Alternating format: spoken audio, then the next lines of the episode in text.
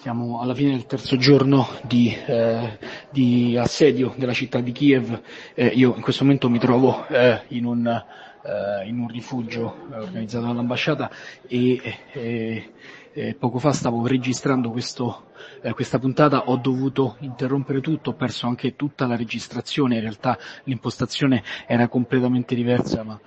come dire, ho, ho, ho, riorganizzato tutto perché siamo dovuti correre immediatamente eh, giù e spegnere tutte le luci. Sopra di noi eh, stanno sparando, stanno sparando forte sulla città, eh, si sentono colpi, ripetizione, ma soprattutto eh, ci sono anche droni da ricognizione che ovviamente stanno facendo eh, insomma, il, un lavoro eh, militare perché appunto in, in questo in questo momento eh, c'è un combattimento in corso, la città è sotto assedio e, e sono appena le eh, 18.54, questo vuol dire che la nottata sarà lunga. Ecco, riprendo un po' le fila di, di, questo, di questa puntata che avevo eh, immaginato. Eh, faccio un passo indietro di prima di due ore e vi dico che due ore fa, alle 17, eh, è iniziato il coprifuoco, è iniziato il coprifuoco eh, su, su Kiev e questo vuol dire che chiunque eh, eh, verrà eh, trovato chiunque civile ovviamente o comunque non identificato verrà trovato nelle strade ehm, eh, sarà colpito, insomma, sarà considerato un nemico da parte dell'esercito ucraino e della Guardia Nazionale ucraina. Eh, questo vuol dire ovviamente che eh, il rischio che che sparino è alto, la tensione è altissima, altissima nella città, ecco, eh, tanto più che all'improvviso, appena alle 7 di sera bisogna spegnere tutte le luci, diventare invisibili e per non essere un target, per non essere colpiti da, dai missili, per non essere colpiti dai droni, per non diventare appunto un obiettivo eh, di, questa, di questo martellamento sulla città. Un assedio che sembrava all'inizio una guerra veloce, sembrava una guerra veloce. Sì, sì, mi sposto, mi sposto, scendo ancora. Eh, un obiettivo che è una, scusate, un assedio, scusate, nel frattempo appunto eh, situazioni concitate. Eh, un, una, una, un, una, eh, un, assedio che sembrava dovesse essere veloce, I, i russi sono arrivati qui, qui, alle porte della città in pochissime ore, dopo, dopo 11... Dopo 11... vicino a questa finestra per favore. Ok, non sì, voglio sì, vedere luce vicino alle finestre. Va bene, va bene, sto qua, ecco, scusate, eh, sentite, insomma c'è anche eh, nervosismo. Ehm, quello, quello, che succede è che eh, eh dopo, dopo 11 ore i carri armati russi erano qui fuori, qui fuori eh, la città, eh, ma a quel punto dopo una guerra a lampo tradizionale la possiamo chiamare così, nel senso eh, di artiglieria pesante, quindi eh, bombardamenti a centinaia di, di, chilometri di distanza e carri armati che avanzano, a quel punto arrivi fuori una città, arrivi fuori una capitale e deve cambiare tutto completamente. Eh, il, eh, l'organizzazione di questo di attacco e, e a quel punto da guerra tradizionale diventa una guerriglia urbana. La guerriglia urbana chiaramente è diversa, eh, si combatte strada per strada, si combatte mm, come dire, eh, anche con eh, i civili armati, come sta facendo eh, l'Ucraina con questi 16.000 Kalashnikov distribuiti ai civili, come vi ho già raccontato nella puntata di, di questa mattina. Ecco, eh, voglio fare però un secondo passo indietro, questa volta eh, di, di, qualche giorno, quando ho deciso di venire in Ucraina in accordo con, con Micromega, con la redazione, eh, ho detto ad un certo punto, eh, beh, arrivo mercoledì sera, realisticamente non succederà niente a Kiev prima di due, tre, quattro giorni e poi eh, magari a quel punto avrò fatto delle interviste, ho conosciuto un po' meglio la città perché questa è una città che io non conosco, bisogna essere onesti, eh, io non amo i giornalisti e le giornaliste che si improvvisano, non sono mai stati in un posto e po- dopo poco pensano di essere esperti, questo assolutamente è un qualcosa che va evitato nel nostro lavoro. E quindi appunto eh, speravo di conoscerla almeno un po', perché in quei pochi giorni, ma chiaramente si, si lavora su un campo d'azione ridotto e quindi riesci a, a scoprire un po' di, di, di, delle zone che ti possono interessare, ma soprattutto le persone e, e, le fonti, insomma, incontrarle e capire un po' meglio la situazione. E pensavo anche di poter a quel punto noleggiare un giubbotto antiproiettili, un elmetto, invece sono atterrato alle 7 del mattino, alle 4 e mezza, ah, scusate, alle 7 di sera di mercoledì e invece alle 4 e mezza 5 del, qualche minuto prima delle 5 del mattino di giovedì eh, sono iniziati i bombardamenti a quel punto non c'è più stata la possibilità di, eh, come dire, eh, di eh, noleggiare un giubbotto antiproiettili e, e un elmetto. Questa eh, purtroppo è, è, una cosa che in qualche modo mi penalizza perché ovviamente mi, eh, mi incastra in posizioni dove eh, come dire, eh, non posso spingermi troppo perché prima della notizia c'è chiaramente sempre la salvaguardia del, eh, della persona. Nel nostro lavoro è importante sempre dire eh, che noi raccontiamo la notizia, non dobbiamo essere la notizia. Questo ovviamente ha tanti, tanti risvolti. I risvolti sono che appunto non bisogna mettersi troppo eccessivamente in pericolo, non bisogna eccedere insomma eh, da questo punto di vista. E, e, quello, e, e quindi eh, più, io ho fatto un errore, anche questo va, va, detto, ma come lo abbiamo fatto tutti. Tutti pensavamo fosse, ecco, nel frattempo sentite il pianto dei bambini. Io sono in un posto dove ci sono tanti bambini, ci sono otto neonati di pochi giorni, ci sono il più grande a, a pochi mesi, ma vi la racconterò poi questa storia, eh, magari nella puntata di domani. Eh, però, eh, eh, come dicevo, io ho eh, ho, ho, ho, sbagliato nell'analisi, cioè, sapevo, volevo restare a Kiev perché sapevo che sarebbe stato importante essere qui perché è chiaramente la capitale, perché i combattimenti sarebbero arrivati qui, anche magari anche il governo poteva scappare e capire cosa succedeva nella capitale, questo è il cuore eh, della, della eh, come dire, politico, economico e militare del, dell'Ucraina e quindi era importante essere qui, ma non potevo immaginare che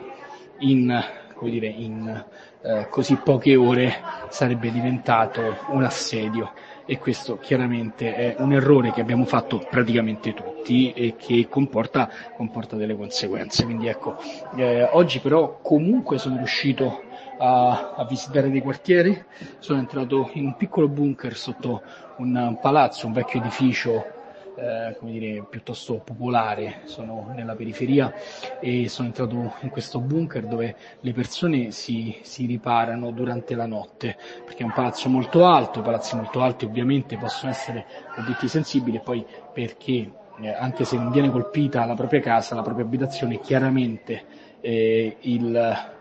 eh, come dire, se si è ai piani superiori, eh, a quel punto è un problema poter evacuare eh, il, il, palazzo, potrebbe essere un problema. Quindi ecco, eh, questa nottata loro sono lì, molte delle persone che abitano lì, chi non è andato via, perché lo ricordo, questa città si è svuotata, ancora oggi vedevo ma- macchine, macchine piene di eh, famiglie con quanti più bagagli possibili, eh, andare verso, verso il, il confine. E, ed è proprio su, sull'evacuazione che voglio raccontarvi la storia di oggi, oltre al contesto, oltre ai combattimenti che continuano, non, non sto qui a fare tutti gli aggiornamenti militari, anche perché cambiano così rapidamente che ecco, appunto stavo registrando, era un momento relativamente sereno e poi all'improvviso c'è un drone sopra di noi, spegnete le luci restate in silenzio o quantomeno chiude, chiudetevi nel bunker. Ecco, io, io resto di qua, io, rest, io resto di qua senza luce.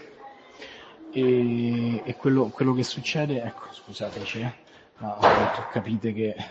è veramente molto molto complicato. Eh, anche da, da un, uno scantinato, da almeno due eh, eh, rischiamo c'è una piccola finestra e trapelava pochissima luce e questo poteva diventare un problema. Tutto deve essere eh, buio, tutto deve essere scuro perché altrimenti si diventa un target. E, e questo è quello che succede.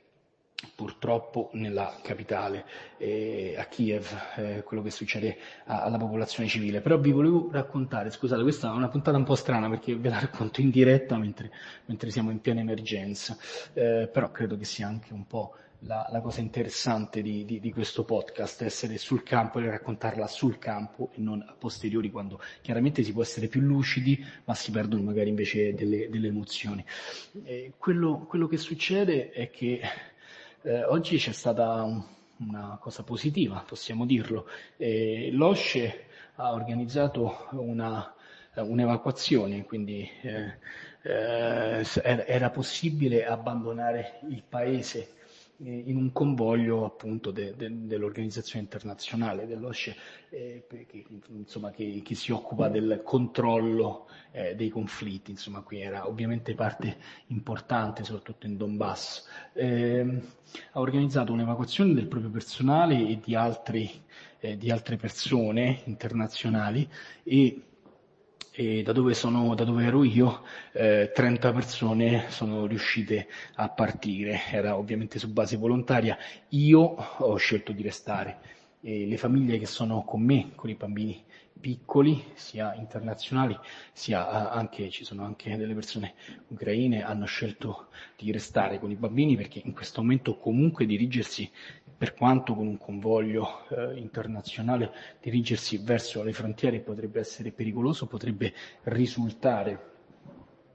eh, pericoloso, potrebbe risultare un problema. Occhio alla luce, che, non la, la luce, che hanno chiuso di qua che e, scusate, interruzione. E, andare verso il confine oggi potrebbe risultare ovviamente eh, pericoloso, soprattutto con dei bambini, perché ci sono file di chilometri e chilometri di macchine che cercano di eh, lasciare il paese e questo chiaramente è un problema, eh, un, un problema eh, perché chi ha bambini piccoli, bambini piccolissimi, non si può permettere di restare, rischiare di restare bloccato per due, tre giorni, incolonnato, eh, in un momento di eh, guerra fluida eh, nella quale non sappiamo bene dove, non sappiamo bene dove eh, i combattimenti si sposteranno. Questo non è secondario ovviamente e, e, magari le persone adulte sono più razionali, ma i bambini come fai a spiegare che è pericoloso stare in fila e tu resti in fila per due o tre giorni? Ecco, eh, questo, questo, è importante da specificare, però eh, la cosa buona appunto che eh, 30 persone, devo dire soprattutto italiani, eh, che erano le persone che erano con me, sono riuscite a lasciare il paese o quantomeno insomma si stanno dirigendo verso il confine e questa è una cosa uh, bella e insomma che credo andasse raccontata. Eh, I momenti eh, trovate su eh, su, sui social di Micromega trovate il video. Eh, ci sono abbracci, ci sono saluti, insomma ci sono momenti importanti da, da, da insomma anche belli che, che eh, da questo punto di vista e quindi eh, possiamo eh, sicuramente pensare che questa, questo convoglio sia una, eh, una cosa positiva e sicuramente possiamo eh, essere felici almeno per loro 30. Noi restiamo qui,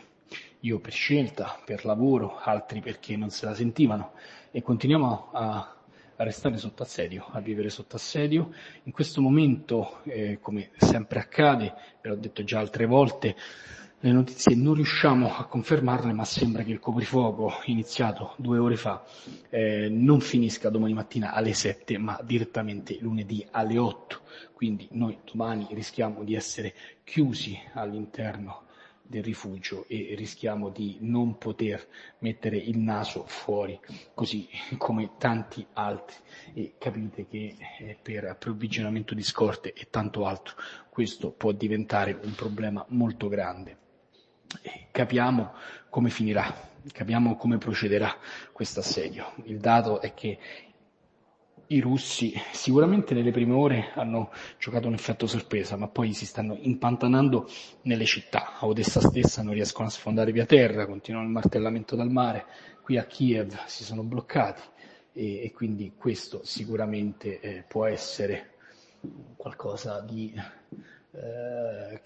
come dire, che, che, ci può portare fino ad una, ad una, non saprei come dire, uh, uh, un, un, assedio eh, come, come, quelli del passato, no? che prendono le città per fame, prendono le città per sfinimento. Ecco, una, un, una, una strategia di logoramento, quindi non attacchi eh, eh, insomma, di artiglieria, di eh, aerei, con i droni, appunto, come, come stiamo rischiando in questo momento, quelli ci sono, ma non a tappeto, e, e, invece prendi la popolazione per stanchezza, per fame, per sfinimento. E a quel punto magari il governo è costretto anche ad una resa. E questa era la puntata di oggi, un po' più lunga, scusate, ma anche un po' più live, più in diretta,